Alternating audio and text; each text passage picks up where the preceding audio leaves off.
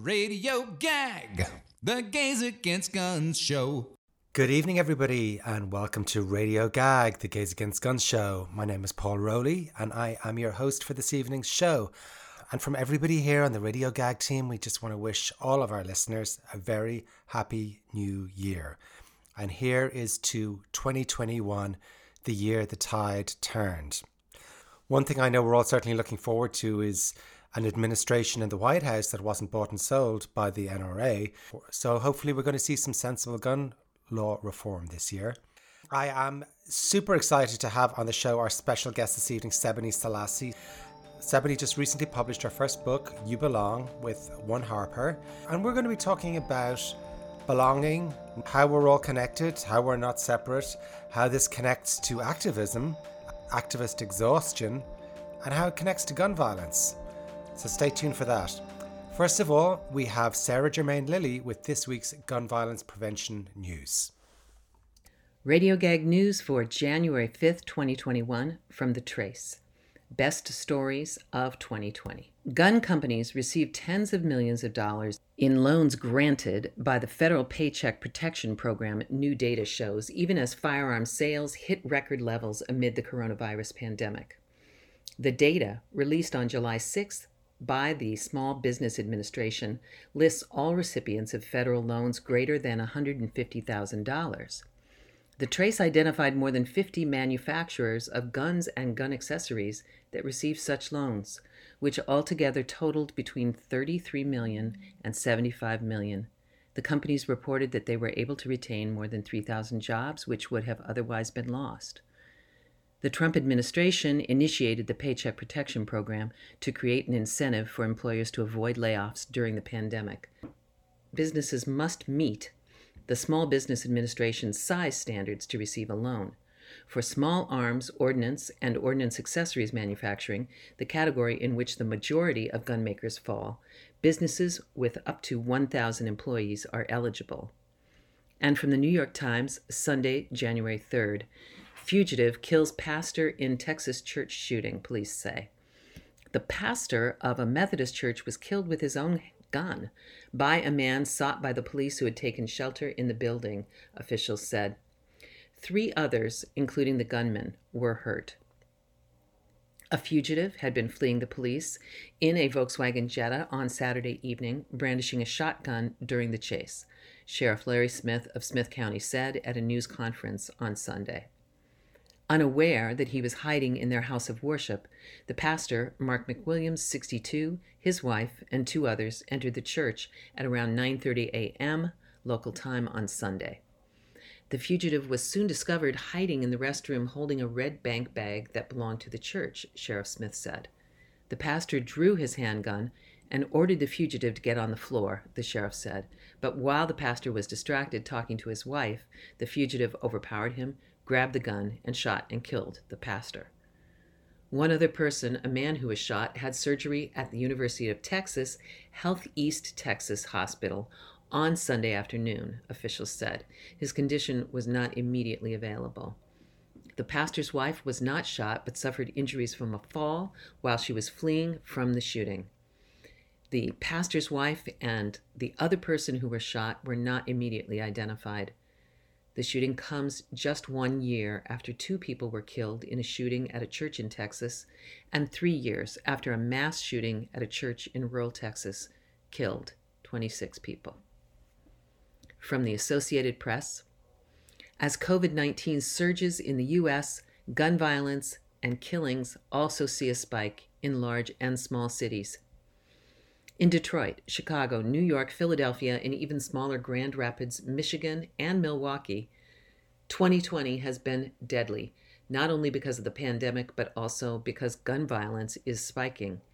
Authorities and some experts say there is no one clear cut reason for the spike. They instead point to social and economic upheaval caused by the COVID 19 virus, public sentiment towards the police following Floyd's death in Minneapolis police custody, and a historic shortage of jobs and resources in poorer communities. It's happening in cities large and small, Democratic and Republican led. Two years ago, Detroit had 261 homicides. the fewest in decades. But at the end of 2020, homicides already had topped 300, while non fatal shootings were up more than 50% at more than 1,124 through the middle of December. I think the pandemic, COVID, has had a significant emotional impact on people across the country, Detroit Police Chief James Craig said. Individuals are not processing how they manage disputes.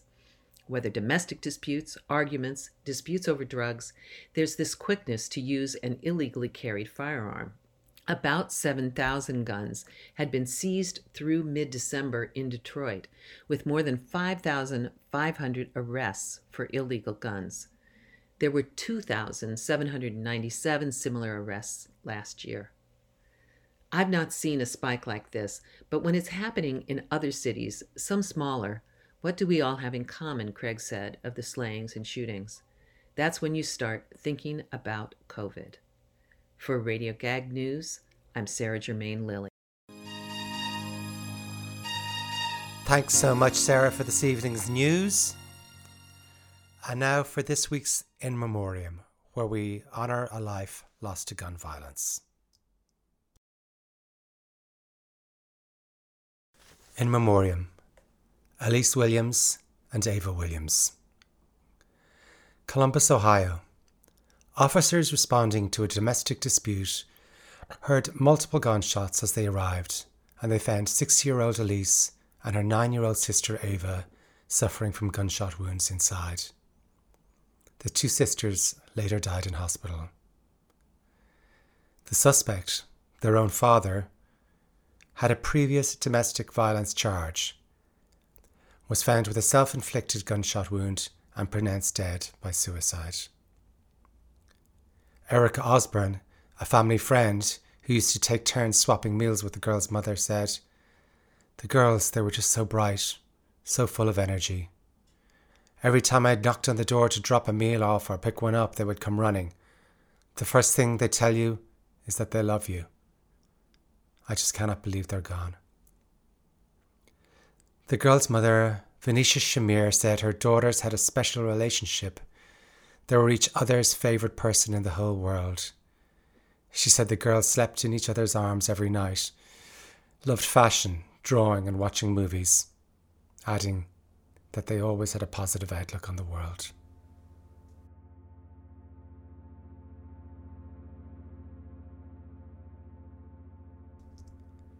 You're listening to Radio Gag here on listener sponsored WBAI.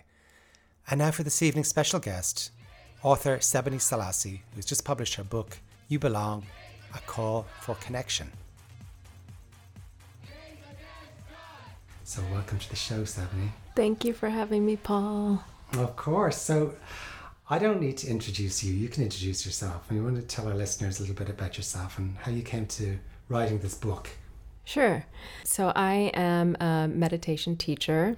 I teach both in a Buddhist lineage in the Insight tradition, and I also teach secular mindfulness.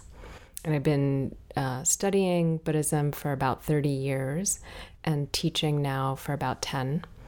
And I started writing this book because, well, really, my whole life I've been searching for belonging. I was born in Ethiopia and raised in Washington, D.C. And as an immigrant, I always felt out of place and that I didn't fit in and that I didn't belong. And so I thought I was going to write a book actually about cancer because I'm also a cancer survivor, as you know. Uh, and then I realized, oh God, that would be so depressing. And realized that cancer, meditation, these identities that I was dealing with all had to do with belonging. And so yeah. wrote a book about belonging instead. Yes, and as you say the, on the front of the book, Sebene Selassie, nerdy black immigrant tomboy Buddhist weirdo. Right. um, and the book, you know, some of our listeners are saying, okay, well, what's all this got to do with gays against guns and queer activism and gun violence? And I'll tell you, folks who are listening, that this book is actually a theory of everything. It touches on how we are in the world, how we find ourselves in the world, how we find ourselves trying to make the world better. On how do we try to understand how we might be able to use our lives to improve the lot of others. It's so deep, but yet so fantastically approachable because he tells so many wonderful stories in the book. A lot of what you're talking about is belonging. So, do you want to tell our listeners what is belonging? Oh my goodness. Well, you know, belonging is the truth of our existence. So that's something that took me about 30 years, well, 50, I'm going to be 50 soon, um, to understand that it's not something to get to or to achieve or to make happen, but it, it is the fact of our being that we belong.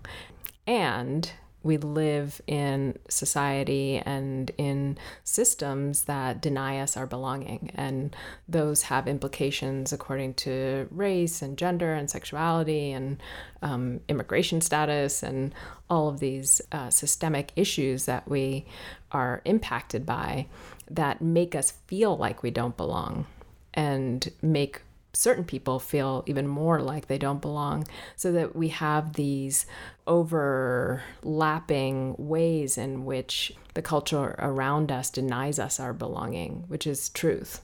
And our joy and our ability to feel like at place with ourselves, uh, you know, at peace with ourselves. Yeah, I use belonging kind of as a synonym for joy, freedom, and love which are always possible in any moment. Every ancient wisdom tradition teaches us that, you know, just in, even in one breath, and yeah. we can find that, and that's why people who are incarcerated or people who are in their last breath can have as much freedom and belonging just as someone who you know feels um, completely materially free in our society so we're taught to believe that you know only people who have um, um, certain status or certain things in our world belong, but actually belonging is the truth no matter what we have or how we're being treated. And, and this is the paradox that um, we can all kind of work towards the most sense of belonging and freedom for everyone. Yeah, which is the goal. But of course, as we know, you know, you've listed several systems of oppression there that, that people have to deal with on a day to day level. You know, some of us are impacted by these way more than others because some people are dealing with many simultaneous oppressions. You, you describe in your book these kind of concentric circles of marginalization, which I thought was, you know, just a really, really interesting way of, of looking at the world and the way that it's structured. Do you want to describe that for us a little bit? Mm, yeah. You know, I um, I took this from a sociological theory called standpoint theory, because uh, often the dominant culture tells us that people who are the least marginalized have the most perspective, the most objectivity, so that if we're kind of coming from a place of working with marginalized identities, that we're being very subjective. We don't have a lot of objectivity. That it's it's it's when we lose those identities that we have objectivity. But of course, that's coming from a dominant standpoint. That mm-hmm. that's a you know usually white male, wealthy, educated perspective. So I use this image of concentric circles to kind of show how when you're on the margins, and we talk about marginalized people, um, and going from margin to center, when you're on the margins, you actually have, even think of it visually, the most perspective. You're sort of on the outside looking in, and you're often moving inwards. So if you look even at New York City, you know, if Manhattan is the center and the outer boroughs are the margins, people literally have to go into Manhattan to work, to get get access to certain resources and Manhattan is the richest and kind of most resourced part of the city. So people on the margins actually gain a lot of perspective, moving in and out, seeing all these territories, understanding all these different realities, whereas people in the center hardly ever go to the margins. They're only seeing and witnessing what's in the center. And if they have access to the margins, it's because people have come in to their world, either usually in a service or obligatory kind of relationship. Yeah, exactly. I feel like, you know, when you're every time somebody tells you that you don't belong, you know, it's a reminder of um, how much more you know about that than they do, in a sense, right? You know, it's like who who are you going to look to for life skills. You know, somebody who's been had a silver spoon in their mouth the whole time and pays seven hundred and fifty dollars a year in federal taxes, or you know somebody who has worked every day of their life. You know, and has been in many of these experienced many of these kind of oppressive systems that you mentioned earlier you know as a as an immigrant as a person of color as a woman as a trans person you know And if they've gotten to the quote unquote center somehow, then worked their way up or through these different systems to uh, have often a deep understanding of what's going on in each of these places because they've had to really navigate all these different systems to get where they're at. Yeah, I think it's so interesting in um, the time we're in right now that that this this center that is something that a lot of people in the U.S. I mean, we we can speak openly here. We're both immigrants, you know, so we have you know this view from the margins, let's say, of America, and I think a lot of the time. There's a, a lot of no disrespect, but you know there is definitely an entitlement that a lot of people in America really hold on to. Even the fact that people say the greatest country in the world, I mean, what does that even mean? Mm-hmm. I think we're seeing this more and more now. People who are not in this centre that you're talking about really feel that they are. I think about working class white people in predominantly Republican run states who look at somebody like Donald Trump and feel that they are somehow like him. And I think that's something he really plays up on as well. You know, and I think that's really interesting in terms of like the way that the power works in this country, that people who are in these positions of power, and by which I mean predominantly, you know, white Republican governors, senators, and so on, they have no they're in no way shy about playing these cards, you know, allowing people to believe this stuff, you know? Yeah, and I, you know, I think that I use this phrase in the book from Pastor Michael McBride, who's a, a activist pastor from from Oakland, and he he talks about reaching for whiteness. Yes. And when he said that, I heard it on a, a podcast. Um, it's like my heart sank because I recognize so much of myself in that phrase. And in in one way, like he was talking about people of color, and particularly Black people, who are taught to reach for whiteness, you know, to look for a certain kind of success or a certain kind of education, certain kind of um, uh, even lifestyle that was really about uh, assimilation. Yeah. And um, we could use whiteness as kind of a category of not just color, but really this idea of what life is supposed to look like. And we're all taught that. We're all taught to reach for the center. Really, it's reaching Yeah. for for um, this centrist idea of what we're supposed to be like and that's really what's being projected it's acting it's asking us to um, deny our specificity like what we know and where we're coming from Yeah. Like femme gay men trying to butch up when they're walking past a few dudes on the street, you know, because you're afraid of, I mean, it comes from fear, I guess, right? You're afraid of getting beaten up or you're getting called out or whatever, or tra- the pressure on trans women to pass uh, realness, right You know? yes Not every trans person wants realness, but that's what, that's the little amount that our society uh, has allowed trans folk to exist under. Okay, you can be trans if we don't notice you, if you blend. You know? so who's allowed into that center exactly. like who's allowed to pass in from the margins has to fit into these very tight ideas of whether it's straightening your hair or butching it up or Yeah. um, like you're saying sort of fitting into one idea of a gender binary yeah. then um, yeah you're not going to be allowed in or you're going to be marginalized into a particular compartment Yeah. Which is the opposite of belonging. it really is know? And you know, the we talked a little bit about before the central kind of paradox of this book because it is a book that's looking into a spiritual, mystical, whatever you want to call it, ancient um, understanding that there is a paradox. Like we are not separate. You can look at that scientifically in terms of the molecular construction of our reality that we're just vibrating energy. We all yeah. came from the tiniest point, and um, everything is absolutely interconnected.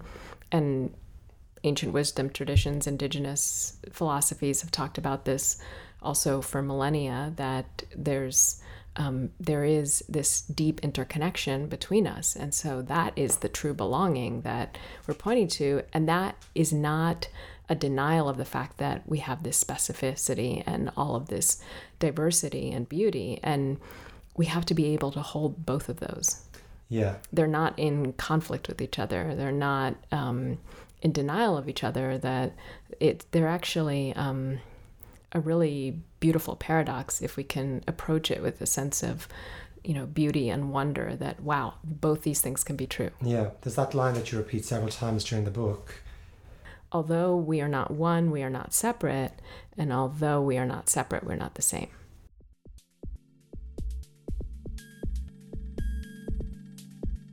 You are listening to Radio Gag right here on listener sponsored WBAI. We're here every Tuesday at 6:30 p.m. and available after the show on all major podcast platforms. To find out how you can support the show by becoming a WBAI buddy in the name of Radio Gag, go to give2wbai.org. WBAI and the number 2 dot org. And right there, you can sign up for a modest monthly donation that helps keep this radio show on air.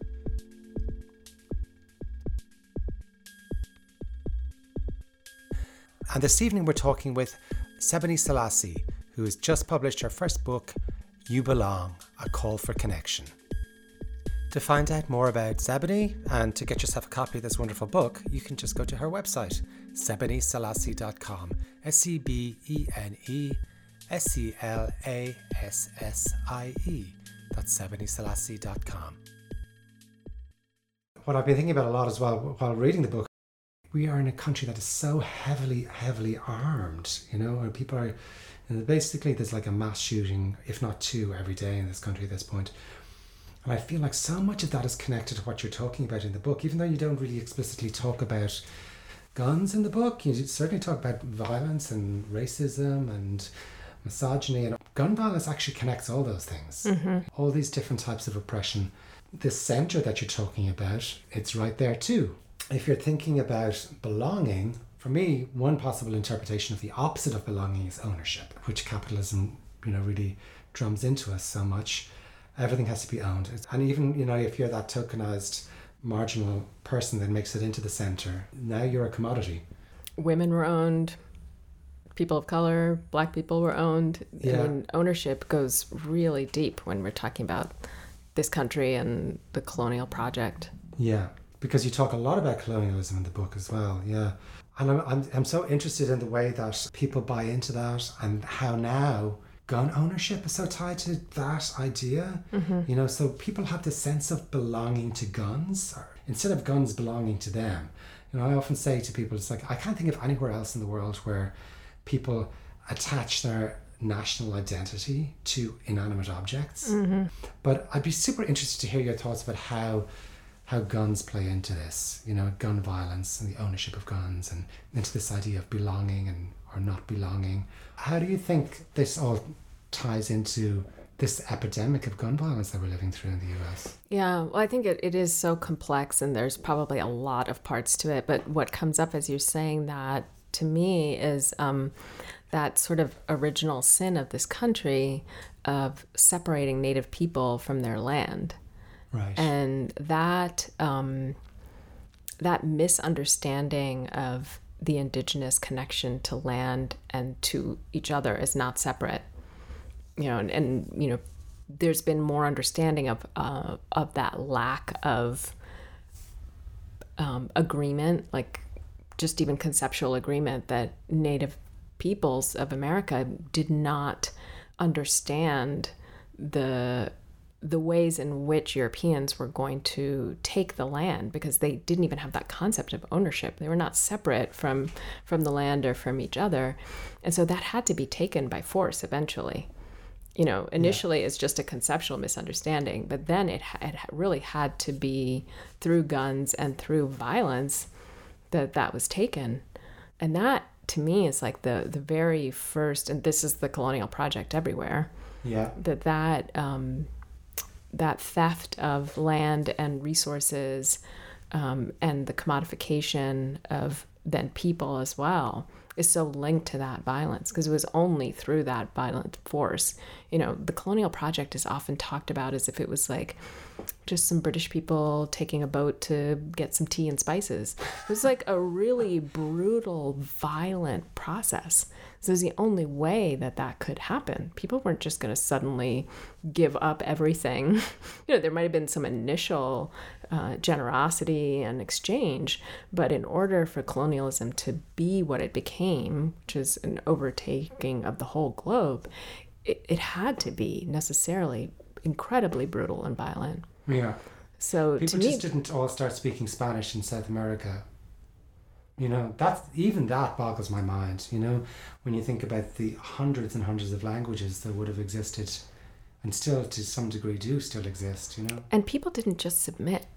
No. You know, there there was um, a a very violent origin to to all of this, to Yeah. the to the way the globe is now and where we are. So we're living living already with just within that legacy Yeah. of that violence and then as you're describing you know then that adds on well how then do i defend what i've stolen and Yeah. how do um, you know i protect myself from the fear that is perpetuated and generated by the culture by the media you know even right now the fear that's being generated so that i have friends you know black friends who are talking about whether they should get guns or not.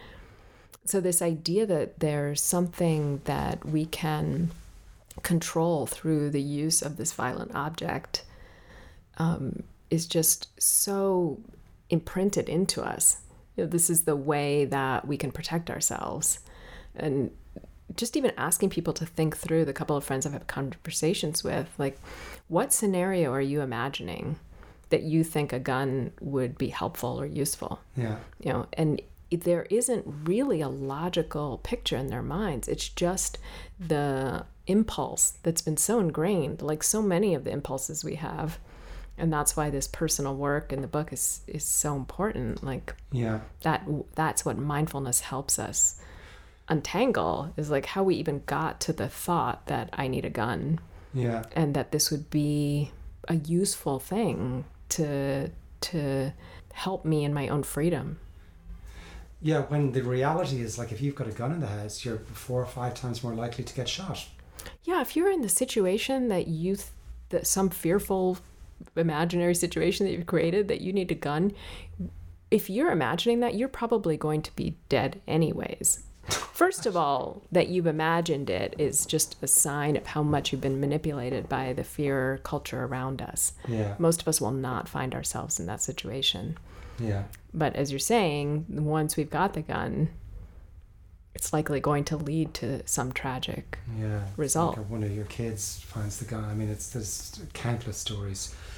So all this marginalization is by design exhausting, Yes. right? Many of the people I think who listen to this show, and many of the people who are involved in many of the activist groups in New York and in and the country in general. I mean, at this point, you know, we're just feeling defeated, exhausted, angry, you know, worn thin.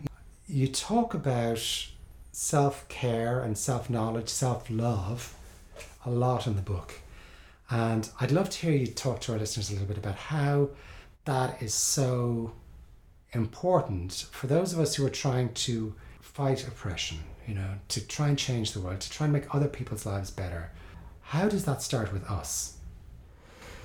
Yeah, you know, we've talked a lot about sort of these systems and systemic oppression and how that can create these this marginalization and these different um, structures in our society. But systems and structures are made up of people.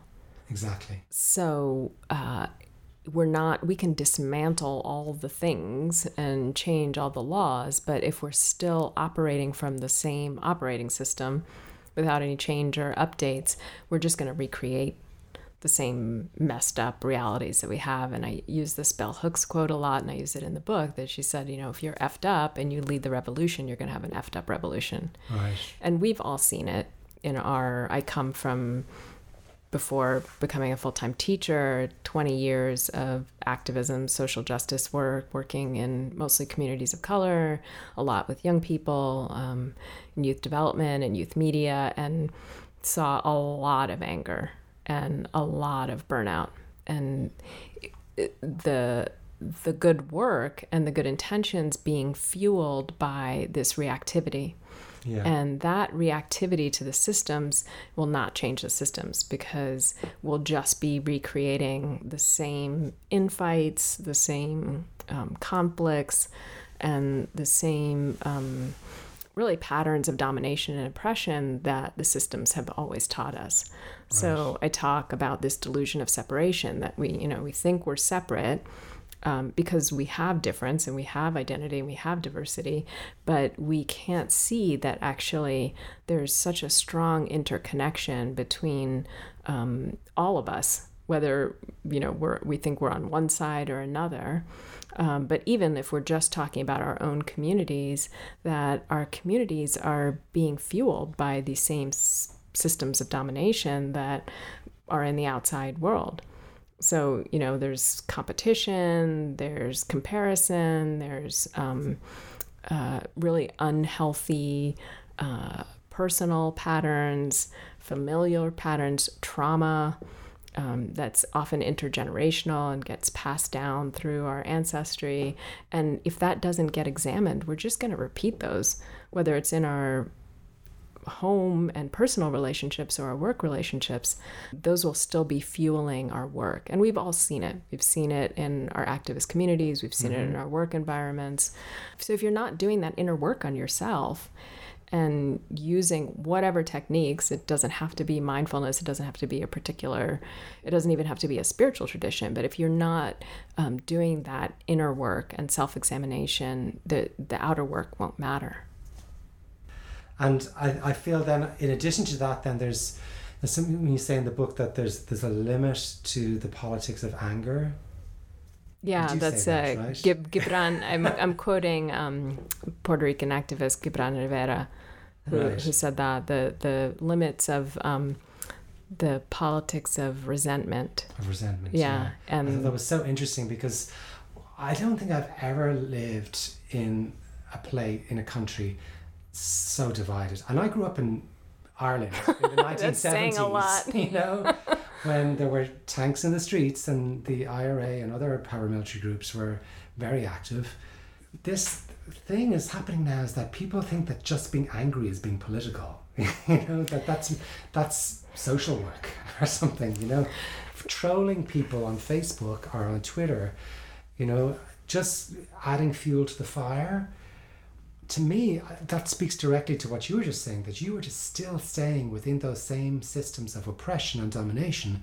In fact, you're helping to support them and to perpetuate them. Keep there's also a lot of arrogance in polarization. yeah, because it's assuming that if you had the exact same circumstances, and I mean exact same. So there's people who come out of conservative communities or come out of certain realities who then have a change, um, usually because of some personal marginalization. But if I grew up exactly like um, a Trump supporter, if I had that same reality, of course I would think like them. Of course I would see things that way. And so this anger is really, to me, masking a lot of pain and hurt and disappointment. yeah, And it's not that anger is not useful, it's actually very useful uh, for um, igniting. Like it's a very energetic quality that rage is often appropriate response because it, it, it invites us to act. Like, you know, it has us stopping harm when Yeah. we can act out of it. When we stay in that Like if that becomes our fuel for things, we're not really tending to the hurt and and really the trauma underneath it. And we're assuming that we are somehow better than other people Yeah. and that we're separate from other people, which is the fundamental lie that we are told to buy, in, buy into. Yeah. But um, but at its you know basic level, if we're constantly fueled by anger and outrage and polarization and reactivity, we just like you said and described, we just get exhausted. Like we don't, exhausting. we don't have the energy for beauty and joy and freedom and for imagination.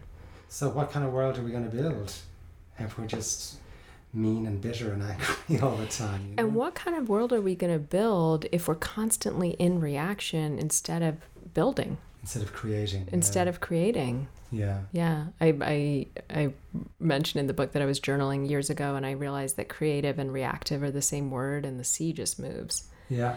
And for me, that C is really the curiosity, the compassion, the um, contemplation. Like we need a sense of rest and quiet and um, spaciousness to actually Yeah. even have the energy to create something new. Yeah.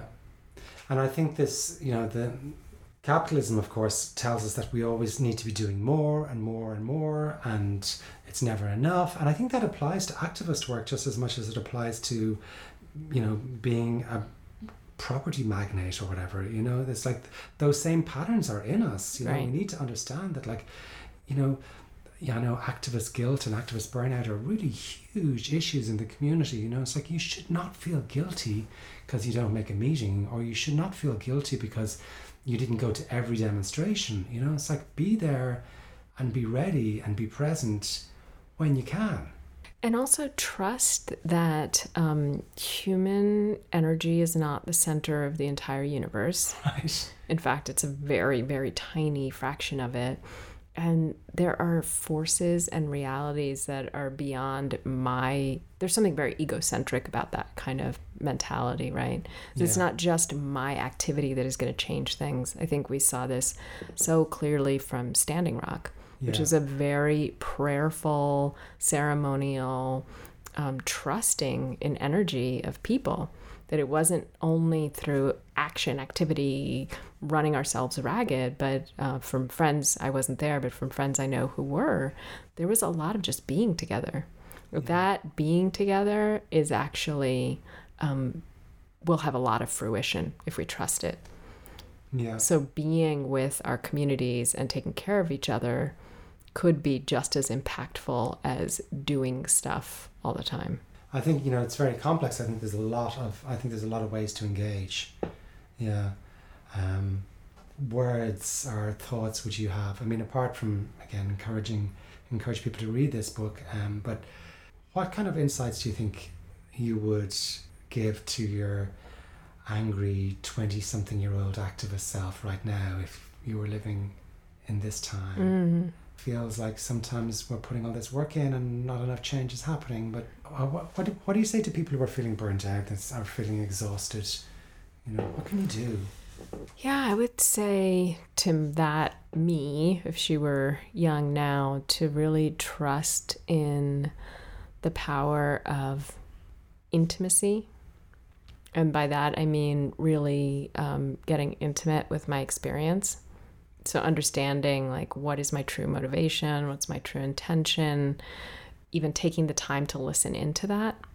Because we're so fueled by the data and information and algorithms that are coming at us all the time telling us how we should think and how we should feel and how we should act that we actually get out of touch with our own knowing.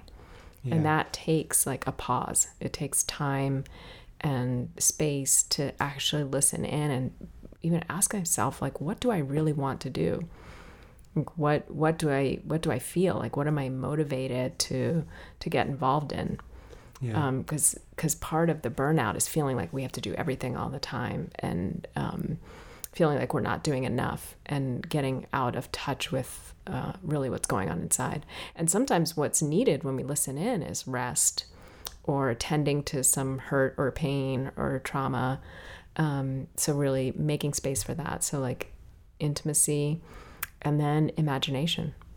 Yeah. Like really taking um, some space to creatively understand like where I'm going to put my energy. Yeah. Like that is, um, we can't build a new world if we can't imagine it. Yeah. Like how often we're going off of the structures and the ideas of the past rather than really building something um, truly new and creative. Wonderful. Stephanie, thank you so much for joining us on the show. Oh, It's been so great to chat. We could, we could chat for days. I mean, We have. we have been chatting for years at this point, but I'm so blown away by your book. I mean, I always knew it was going to be brilliant, but it's just such a triumph, and I'm so honored that you've joined us on the show today, and looking forward to chatting lots more. Oh, thank you so much, Paul. I've been so inspired by Gays Against Guns and all that you've been doing, and I can't wait for your film. Yay! To find out more about Sebene and to get yourself a copy of this wonderful book, you can just go to her website, sebeneselassie.com. S E B E N E S E L A S S I E. That's sebeneselassie.com. Well, folks, that is all we have time for this week. And as always, thank you so much for listening in. We are going to sing you out with our political singing quartet, Sing Out Louise. Thanks for tuning in. We'll be back next Tuesday at 6:30 p.m. Take care.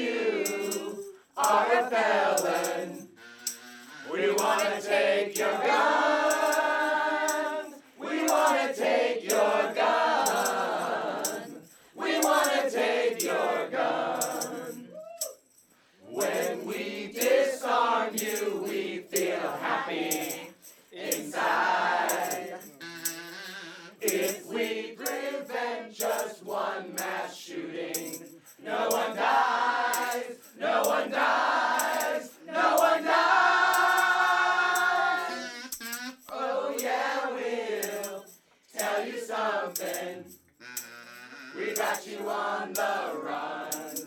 If you are prone to violence, we're gonna take your gun.